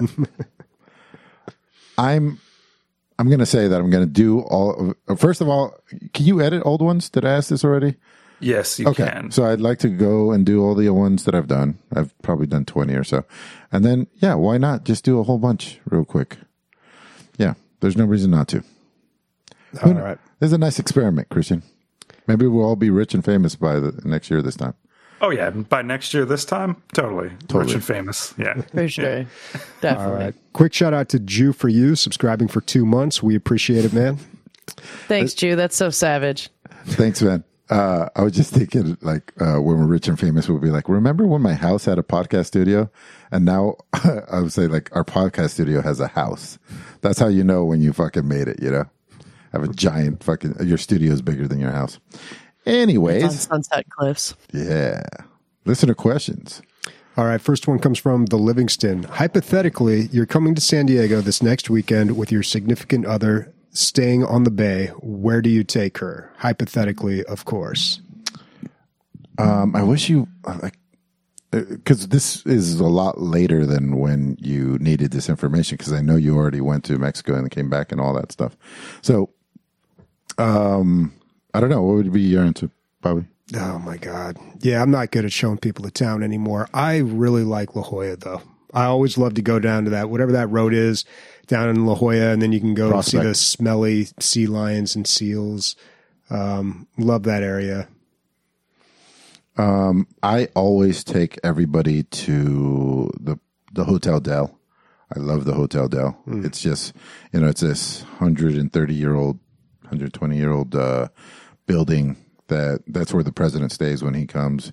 It's just a very very nice uh, venue, and you could just walk and go. Coronado Beach, right? Yeah, you could just walk and go through it. Any like, you know, it, it's a it's at a tourist attraction as well as a hotel. So uh, you can go there. Uh, they have a beautiful bar. You can have drinks on the beach. The beach is super well kept, manicured, and it's all free. I mean, up until when you're buying drinks, but you don't have to. You can just have lunch there or whatever, and that's like twenty minutes from my house. That beach is gorgeous too. Um, yeah. It, it completely glitters in the sun. It's got like a golden kind of sparkle to it. That whole area is just really cute and wonderful. I also think that's a good spot to pay, take somebody. I have a- another one too, but It's five minutes from the uh, naval base, and uh, by the naval base, there's a dog park. Anyway, we were taking our dog, and the Navy, all the Navy SEALs. This is where they come out of. This is where they train them and all that stuff. So the Navy SEALs are playing fucking football on the lawn, like right outside the base. And Sam, we pull up, and Sam's like, "Oh my god," because they're all sweaty and their shirts off and shit. I was like, "All right, you stay here. I'm gonna go walk Jocko over there." um, besides that, um, see, I'm not talking to the Livingston anymore because he already went. But if you if you are going to come, go to the Del. Um, I also like OB. It's a little grungy, uh, but if you're cool with that, uh, there's a lot of uh, great food and good times, and you're right there on the water as well. Uh, Ocean Beach is what that's short for. There's a great great view from there too. Um, that's where we had the LG Con one, right there. 1.0. Yeah, 1.0. And, not on Ocean Beach. We had it at Sunset Cliffs. Yeah, which is in Ocean Beach. Don't tell me where I live, man. It, it's close. I mean, yeah. Point yeah. Loma. It's Point Loma. I We guess. did walk. Yeah, we did walk to Ocean Beach. You're right. Yeah. I know. Uh, I'd take somebody to Cabrillo National Monument, to be honest with you. That's another stunning view. You guys really should because, I mean, granted, I do think that it costs like six or eight dollars to get in there, but it is worth it. You get a, a stunning view of San Diego and you actually have like really high chances of seeing naval fleets and different aircrafts uh, as well. And they have like really awesome, well um, explained things of like the history of actually how Cabrillo was found. There's a lighthouse there that you can explore. It's one of the first lighthouses in in the whole area of like California. And it is just like it's so it's so pretty and it's right by um the tide pools as well. So if you go when the tide is low you can go climbing down and see like all these different crabs and sea anemones and like all kinds of stuff in the tide pools. And so like Cabrillo National Monument I think is really underrated in your guys' uh, city. It's awesome. That's absolutely a place I would go. I think you just made my plans for next Sunday. Yeah. You should and take the kids, dude. It's fun. There's like historical stuff. There's like a whole little like tiny museum, and of course they've got like kind of the kitschy old like looking shit that they have in there. You know what I mean? Like the really old mannequin that should have been retired like ten years ago. They got that, but like the museum itself and the information is really fascinating. It is really cool, and it's about like the first people that landed in San Diego. And like I said, you do get like this just absolutely beautiful view of San Diego and the whole bay and like the naval base, and you can see you know, you can see like I saw a submarine when I was there. I saw like the huge crazy ass like helicopters and stuff that were there and they have these massive um, stands that kind of show you what they are and like labeling them so that way then you can kind of pick them out and search for them yourself like and it's just it's such a cool spot that I just yeah I don't think a lot of people know about it and like I went at the height of like a Saturday and it was fucking dead. And it's probably because, yeah, it's not like the cool spot to go, but it's like the nerd spot to go. And it's great. It's awesome. It's beautiful. And like I said, the tide pools is really cool. I, I've never, uh, I might have been when I was young. My girlfriend always talks about it because her grandfather was like a docent there for a while. I think that lighthouse is supposed to be haunted too. It's like one of those top 10 haunted it's cool. locations. And it's cool to walk through that. That lighthouse is cool to walk into because you can, you can walk around it and into it. Nice. What's next? Next question. Oh, the Livingston has another one. How do you leave TJ back to the States without getting a puppy? I think he did. He typed this while he was in in the line to get back uh, in the busiest border crossing in the world. Uh, so I'm told. So uh, yeah, it's like millions of cars every day, and so it's getting worse and worse. It's every year it gets worse, and now you're talking about if you're not in the ready lane, there, there's like four different, three different uh, lanes you can get into depending on how much clearance you have. If you're just like a, a normal traveler and you don't know what you're doing, you get in the regular lane, you're talking three or four hours. And then the other one's probably 45 minutes to two hours. And then the last one's usually like 10 minutes. So there's an entire industry that's popped up with these people that, uh, you, that cater to the people that are in line. They sell you all kinds of stuff. Um, actually, you might think that it's fucking gross to eat out of these carts, but I've had something off of each one of them and I've never gotten sick and it's so good.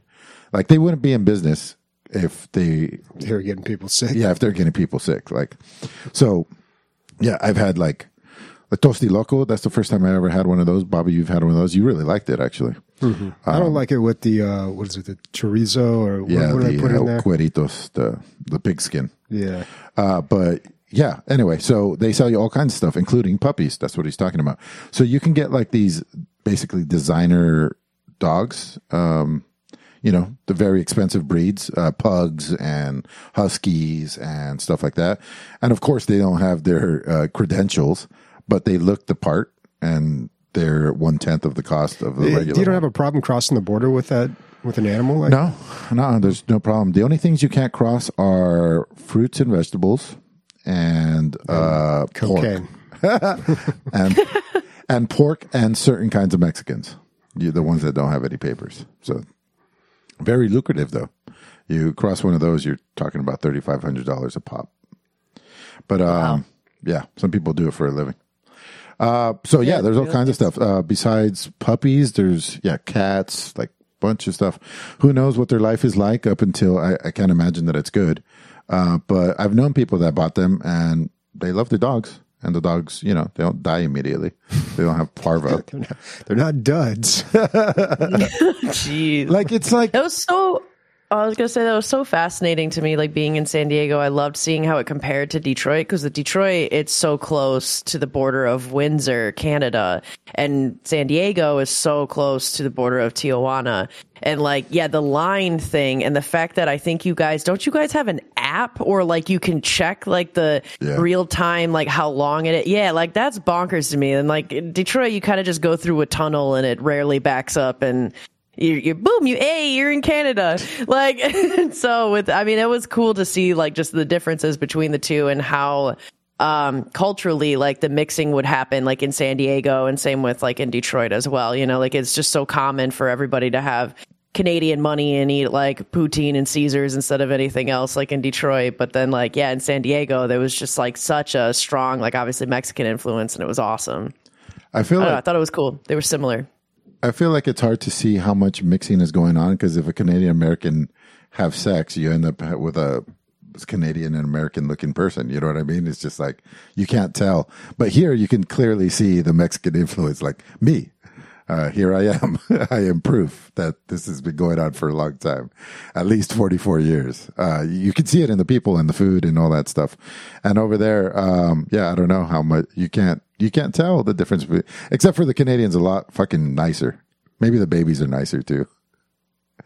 The, did I tell you when I was in uh, Toronto, this guy drove by in a van. He's just like, "Hi." We're like, "Hi." just a random drive-by hi. I'm I do not believe you did. it totally happened. Uh, it wasn't I, over here. I'm used to drive-by shootings. Yeah. Uh, so there's the difference. Nice. All right. Next question from Hingle McCringleberry. What's been your favorite vehicle to drive in a game? Things to think about. How does it drive or handle? How does it look? And does it have weapons or equipment? My vote is the Warthog, where there's something about driving one of those with your buddies, sitting shotgun and a turret that's always a great time. Mm. I think I think the Warthog would be a lot of people's choices. I talk about this all the time, but there was a mod for Halo 1 that I played more than the actual game. And it was a race mode where you jump into a warthog and someone would jump in the back and be your gunner. And it was like a death race. You had to go do laps and you got points for like every checkpoint you went through and you tried to slow everybody else down by blowing them up with the machine gun or rocket or whatever was on your warthog.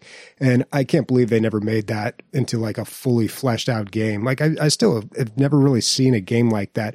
Like a co-op versus game that's racing but also combat racing. Like i don't know. I think that would be successful mm-hmm. but yeah they they nailed it because you steer with the mouse on that one so you can do these really fancy um like sliding turns like drift your your car and and flip it 20 times and it lands on the wheels. Yeah, dude, the Warthogs were great. I can't think of a much better game, uh, vehicle in a game than that. I, I was always really disappointed in the um, the vehicles in Battlefront, the new Battlefront game. Um, they aren't that strong, man. They just make you like an easier target. I feel like. What about you guys? You got some answers? Uh, going with Halo, uh, I'm actually, which I guess we could debate on whether it's a vehicle or not. It's a vehicle to me, and I would argue it is a vehicle. The Banshee of Halo. I prefer the Banshee over Warthog all day because I always wanted. I mean, I always wanted to fly, and I always loved how you could spin, and I loved like ripping people out of Banshees as well and taking their banshee and then killing them with it, or like ramming a ghost into the banshee to jump out and then rip them out as they fly up, and then rip. It's it's fun. It's a whole bunch of aerial dancing, and so I I loved like flying uh, the banshees in that, but. I don't know because I love the way a lot of times that it handled. I always preferred that over the Warthog. Gosh, I guess fucking Halo's got the best because it's kind of my answer too. I was thinking about Halo Infinite and how the combat in that in the single player is just like you know uh, well at least for me my my strategy was ripping people out of one shooting up the second one getting uh, the armor down jumping to that one pull that guy out. And it was almost like uh, musical chairs of destruction with uh, with all these weapons i mean these vehicles. And yeah and they they're not off i mean they're not realistic at all but neither are video games. So it, they're so video gamey and they're perfectly video gamey. It just like you said bobby it's very hard to flip one and stuff like that. So yeah i guess halo wins all around. Well i, I i'll go like real left field here. Uh, genre and theme completely different. Star wars. Star wars squadrons is like peak dogfighting, like you feel like you're in the X-wing, you feel like you're in the Tie Fighter. You know, the, if you're in a Y-wing, you're slow and uh, you're strong, just like you would imagine. And if you're in a Tie Fighter or Tie Interceptor, you're fast and and you're fragile. And in that game, uh, in the new Star Warses, uh, the dogfighter, the dogfighting, they have like this extra boost off the end. I don't know if I can really explain this, but um, they're not they're in in like Star Wars Episode Four, all the spaceships were like World War II like dogfighters, you know, like it's like they had air resistance. But in the new Star Wars, you see like Poe flying around and he's doing like in space, he's putting his thrusters on a turn and he's like basically putting on the air brakes or whatever. And in Squadrons, you have that too. And it feels so fucking satisfying because you can do those maneuvers like he's doing in, in the show. You can pull your brake, blast someone, and then get the person behind you too with some fancy fucking footwork. So yeah, Squadrons. Did does that have any VR support? I feel like it'd be fucking. s- Yeah, it does. Yeah. That's crazy, and it's on Game Pass right now too. Oh, cool. Interesting. Yeah, I still have not played an EA game through Game Pass. I don't know how much of a headache it is, um, but for that reason is why I bought. I think they made it easier, at least through Steam. It used to be a kind of a pain. But Yeah, I hope. I hope it's. I I keep looking at it. and I want to try it out. Good answer though. All right. Hingle McCringleberry also asks, "What's the strangest strangest food you've eaten?" uh, scorpions in Thailand. I think. Yeah, full full size big ass scorpions. They're probably probably Were- about the size of a. I don't know. They were giant. They were very big. Um, like a big cookie, I guess. Didn't you tell me that like they crunch and then they were squishy inside? Yeah, they were crunchy. yeah, uh, I, I guess I'll tell the story. Um, we're on Khao San Road. That's the that's in Bangkok. It's very that's the one that was in uh, the Hangover two or three or whatever it was. Um, and I'm walking down and I see these things, and I'm I always eat bugs and spiders and stuff. I try to gross people out. And also, not just gross them out, but also show them that like, there's nothing to be afraid of, you know? And so I grab this huge fucking thing. I buy it off the lady and I eat it. And everybody, you know, taking pictures, whatever. It's like, oh, gross, whatever. And then some like girls come up, some cute girls came up and they're like, did you just eat one of those? And I was like, yeah. They're like, will you eat another one so I can video it? And I was like, yeah, sure. So I eat a second one. And halfway through that second one, I'm like, "Wh- this was a huge mistake. Like, this thing is so gross. Like, I, I don't know. It's like, maybe, maybe I have a time limit on how much resistance I have to grossness because, yeah, halfway through the second one, I really wanted to spit it out, but I'm like, there's no way I'm going to, I just fucking barf in front of these chicks. So I just made it, made it work somehow. It, Ugh And that video's out there somewhere. somewhere, somewhere on the interwebs. Yeah, but uh, yeah, like I've said, I've ants, spiders, crickets. Um, yeah, I don't know what else. Um, I want to say that I have sea anemones, like live ones. Yeah, yeah. You guys, I don't think I've eaten anything that strange, honestly. I'm not surprised. uh, well, what will what would you say though? Is it the super hot chip? Oh, the one chip challenge? That was a bad idea. um, I mean, I'll try weird stuff. I just can't really think of anything that I've I've tried. I, they've got some pretty gnarly stuff at the Del Mar Fair, which is uh, the San Diego County Fair. It's not like weird exotic bugs or anything like that. It's just like ridiculous stuff that's just like 1500 calories, you know? It's like a Like deep fried Twinkie. yeah, like the deep fried Twinkie or um it's all like deep fried stuff. yeah, it's deep fried random things. Yeah, it's like chocolate covered bacon. Uh, they have the burgers that are uh, a donut for like a. It's a double cheeseburger with bacon, but instead of buns, it has donuts, Krispy Kreme donuts. Yeah. Yeah. I wonder why Americans are fat. Fair food is just ridiculous, It's man. ridiculous, I don't yeah. understand. That's good though. Uh Bobby, dude, that would like hurt my I, insides. like my stomach hurts looking at these. I can eat all of this stuff without any problem, as much as I want. Usually, it's like uh, Bobby and when I we're don't believe it. Your toilet probably suffers later, doesn't it? Uh, well, yeah, that's why I ha- they call me the porcelain punisher. Um, Bobby, uh, Bobby took one look at those Texas Twinkies when we were in Austin, and uh, he's like, Oh, I, I cannot eat that. I cannot touch that. yeah, I don't fit in in Texas. man. It and was I'm the same thing when I went to Dallas. It's just like the first thing we did when I went to QuakeCon in 2016 in Dallas. Like we went to a wings place and they bring this, they bring a giant cup of water, which is great because I can never get enough water when I'm at a restaurant. Um, but then they bring these wings and like so much of them, and they're like super spicy, which I don't mind. But there's just so much. Like everything there was just like super sized, man. Just the portions. And then, yeah, when we were in Austin, it was like just meat wrapped in meat. With And I, he's cheese. like, I cannot have that, dude. Uh, He's like, I will get sick, and I'm on my third one. you know, I felt bad. Those were so good, though. They those were so Texas good. Twinkies, they Yeah. were really good. They were so rich, that's for sure. yeah, for sure. Indulgent. Uh, I think you missed a, know, a question. Another thing, Rich, sorry. uh, was like a, I tried a century egg. That's probably the grossest thing I've had. Or What is that? wild, yeah. Oh, It's is that like, the fertilized uh, egg or the unfertilized egg? No, that's the balut thing. Like, no, a century egg is like a hundred year, like preserved, um, like egg. Um, it Must just it tastes. It tasted gross. Like, well, it's like it's like bitter, and it kind of reminded me of like blue cheese, in a yeah, 'cause sense. it's rotten. It's essentially a rotten egg. yeah. Was it expensive? Was it actually held for a hundred years?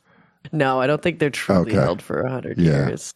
Oh, what a fucking ripoff, dude! I They're thought preserved. They're preserved for a period of days to like a few months in like ash and clay and like rice hulls and stuff. And so, yeah, it was weird. It was like a complex, and I don't, I don't know. It's yeah, like I, I wouldn't do it again. yeah.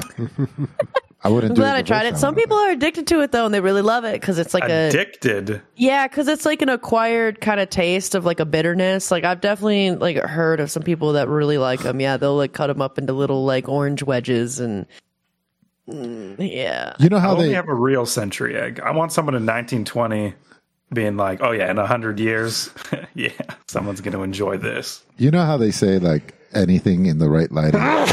oh, bless you. Jesus. Ugh, it's always twice. Wow, that was a big one. Yeah. Um, Wow. anything the right kind of light and the right angle can be look look beautiful. I've seen 300 pictures of these. Looks like shit every single one. I haven't seen one good picture of it. yeah. Yep, the white is curdled to like a black, and like the oak or the yolk, I mean, is like not even you can't even recognize it. Yeah. Yeah, dude. Uh, I wouldn't necessarily recommend. I don't know. Maybe try it once for the gag and then see if you like it. And you'll gag. yep. Okay, yeah, we did squi- uh, skip a question here. Tagloro asks, "Would you all try to let Chat GPT write an episode for you? I think it could be hilarious." That would be a good bit. Um, what uh, what experience does anybody have with Chat GTP here? I've, I haven't used it yet. I just hear a lot about it. Yeah, it's crazy. It's crazy. So, yeah, I- I'm not going to go way into it, but I'll give you my experience with it. Um, uh, my brother in law had it on his phone, and he's like, "Yeah, just shoot whatever." He's like, "Try to confuse it, whatever." So, you know, it's this AI program that's supposed to sound like a human being or be able to do a ton of work, and it does. Uh, some people are writing code with it, or s- some people have achieved code writing that hasn't been done before, like problems that coders having, and it's coming up with it on its own. You could also have it right. It's funny because um, Mila at the time was writing a speech for uh, for on the environment. It was her first speech ever. It's supposed to be three minutes, and we've been working on it for a week. And then so Sam's Sam told her brother, "Hey, write it, write a a, a paper on the environment in the words of a 10 year old. And about 10 seconds later, we had a good one that could have done great and probably got an A plus. Like that's how crazy it is. And you can tell that it was written by a child. Insane. So then I was like, let me try, let me see how, what level of complexity it could do. So I said, have it tell me a joke that have to do with a frog and electricity. I just made the first two things that came to my mind. And it said, uh, why did the, f- why, what do, something about the frog and electricity, the setup. And, but the answer was because they fo- both feel the current. And oh, why was it in the river with the electricity? Because they both feel the current. And I was like, wow, like it understands on a deep level, first of all, what humor is. And then like, um, the usage of bringing the the two subjects have a similar word that they can use. And so then I tried a few more jokes and they, they were pretty not, you know, obviously you're not going to write home about them, but because I was giving her very hard parameters and it instantly would kick something out. Interesting. So is that, are you doing it live, Christian? Yeah. So, uh, hello and welcome to DL. This is Bobby, I guess who would say this. I'm your host, John. Ooh, that's a miss. And with me today is our co host, Sarah. I don't know about that. I don't know about this. Hi, everyone. I guess I'm Sarah. The fuck? they did this on uh, another podcast I listened to. How did this get made? And it you, you could see like the structure of it, but it was actually it was pretty funny. But that's also a, a much well more well known podcast, and I think it's got to like reach out to the internet to pull this type of information. But yeah, everybody's all in an uproar about this. You know, I work in education, so people are like, "Oh, they're gonna kids are gonna use this to write their essays and stuff," and they're all concerned about that. But um, I think it's a real concern. I think a lot of people are just going to be phoning in their work. Um, well, I mean, they already find ways Even to do more so. that. But I, I don't know. You can you can definitely tell this stuff's written by an AI, though. Yeah, but you have it do 90% of the work and you just edit it and then you're done. Whatever amount it is. You know, it's going to make Yeah. great editors and shitty writers. That's what ChatGPT is going to do. But uh, yeah, I, you know, like when I the ten year old one, it just nailed it right off the bat. First time, no errors, nothing weird, and it's only getting stronger and smarter every day, which is crazy and scary. Uh, is anything good in there, Chris? That it's writing? Right, Yeah, it's a- lot. It's I asked it to write it more in the style of our podcast, and host two instead of saying hi now says sup gamers. Gamers. Yeah. That's totally us. Yep. Nailed it. Gamers. And we start our every episode catchphrase. with greetings, by gamers. What about- fellow gamers? D- oh my god, dude! It's the font is so small I can barely read Yeah, this. what are they talking about? Definitely one of the most stunning. Yeah, can you zoom in? All right. Uh, the graphics are also insane. Night City is just breath breathtaking. Definitely one of the most stunning virtual cities I've ever seen, and the world feels alive with attention to detail. What about the gameplay? Okay, first of all, we don't have this back and forth. It's usually one person just talking for a long time. Yeah, I don't know. Yeah, we're just not. There's not enough source material for it. Maybe that's what other podcasts sound like. Yeah. All right. Uh, kind of uh, similar to that, Pyronical also says Chat GPT can basically replace Nick. Can you ask it for its opinion on a game you're reviewing? Uh, I think it could replace any of us, honestly. um, and yeah, we should uh, maybe we should ask it for a review. Can you give me an opinion on the Warhammer Cinematic Universe? Okay. Yeah, since Nick's not here this week, maybe we just ask it to tell us uh, to talk about Warhammer in a really annoying way, and then we'll see if it if it sounds like Nick. Why do you always say the cinematic when there's no cinema? There's no movies. And that- I just think it's funny. Oh. Okay, is it not funny? This is Warhammer Cinematic Universe. Hilarious. Uh, I can't do it. or negative in a oh, response. can't do it. Oh my god! Okay, so the uh, the chat well, AI is just- talking back to us. It says, "I'm sorry, but it's not appropriate to be intentionally annoying or negative in a response." All right, this guy does not get us at all. Sure. Okay, the Warhammer Cinematic. Oh wait, who can do the best Nick impression? Amanda. Okay, go for it. Uh, sure. Uh, the Warhammer Cinematic Universe has been an absolute dream come true for any diehard fan like myself. Ever since I was nine years old, I've been. I can't keep doing it though.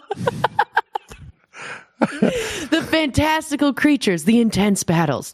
And the deep lore have captured my imagination for years, and I am beyond thrilled to see it finally coming to life on the big screen. Each new announcement and trailer fills me with excitement, and I simply can't wait to see all of my favorite characters and stories brought to life in a new and exciting way. Yeah, that's not Warhammer. No. But, yeah. Uh, oh, overall, as a diehard fan, the Warhammer Cinematic Universe is a dream come true, and I am beyond excited to excited to see what the future holds. Yeah, that- Like it's how- like all filler stuff. Yeah. It is filler. Okay. It's all All right, that's enough. That's enough chat GPT here. Um, Zap asks, do you have or have you ever collected anything video game related? Uh, we had our little collection of just knickknacks in here uh, before. We had a bunch of figurines, uh, but not a specific any like uh, one thing from any one game. We just had a bunch of random stuff. I'm looking at a. I have a little pop pop hat. What is it called? Pop A Funko Pop. Funko Pop. Yeah, of um, the dragon from Skyrim, the last one. Um, I forget his name. Paarthurnax? Uh, I think that's the smart old one, right? Or whatever. Yeah. Whatever the the bad guy's name is. Oh. Uh, but yeah, the, uh, we had the masks from the Fallout. I mean, from um, Payday, and yeah, just a bunch of little knickknacks. Yeah, yeah. I mean, we used to decorate the walls with it. I don't think I've ever really collected anything video game related, uh, like physical, not not like digital. What's cool is when, if you go to like DL, I mean, if you go to uh, BlizzCon, they have a little collection for you all set up. So you get the backpack when you get in, and then as you go around different places, you can collect uh, like stuff to put on Yeah, that backpack. I don't think they did that the last couple years. The last few times that I went, but that was really cool. So you you'd go in and they'd give you a backpack, and then when you'd walk around to different areas, they'd give you the backpack had like a Velcro part to it, and when you walk around different areas, they'd give you like this uh, Velcro patch that you could stick to it, so you could collect the whole set by visiting all the the different areas, which was a really cool idea. But I think the last one or two times I went to BlizzCon, they just gave me like a um it, it was a really nice like artwork book and it had like all the stuff from their different IPs and everything. It, it was cool, but it wasn't.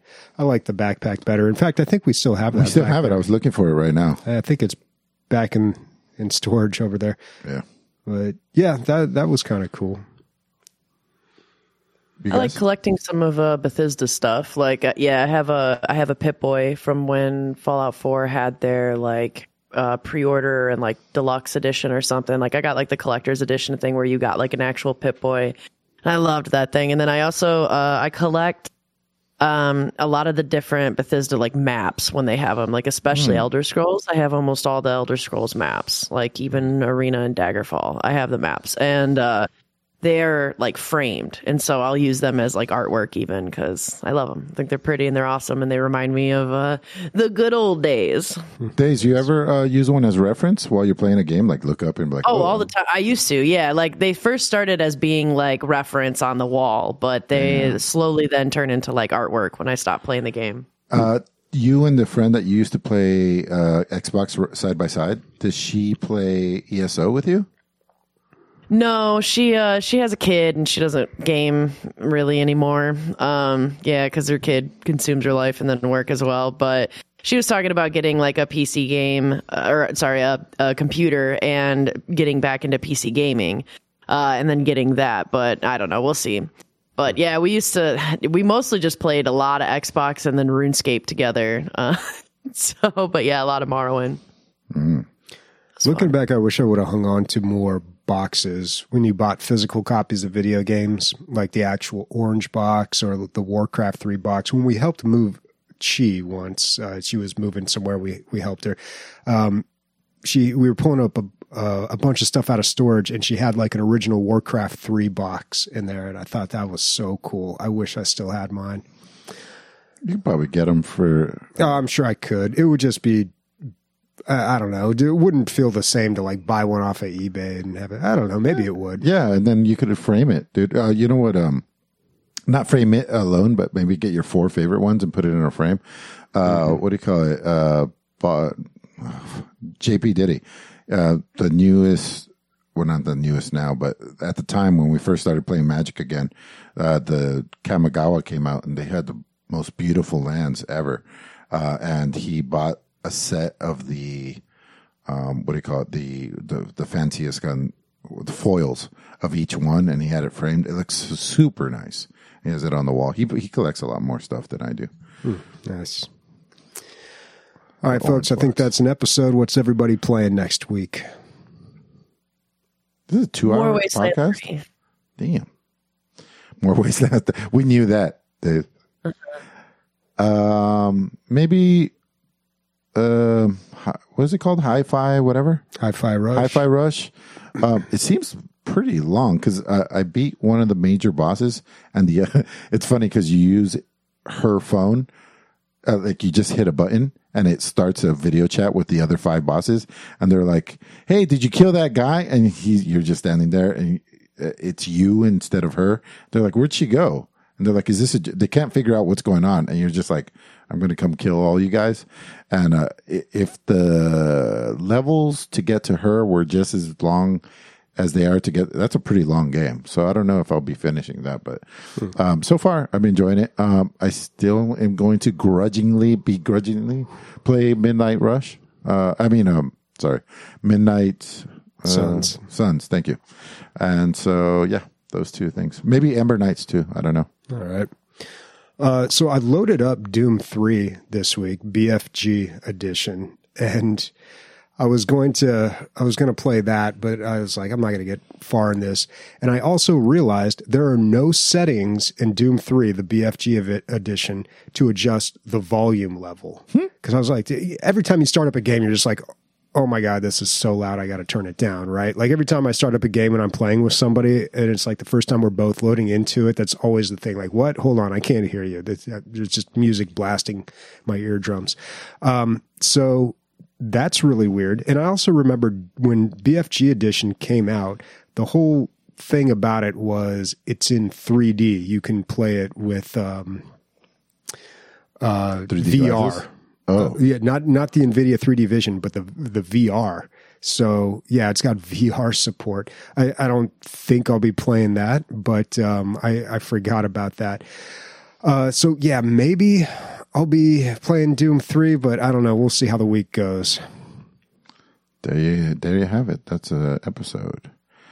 Uh, Christian, you what are you playing these days? Playing the shit out of BattleTech.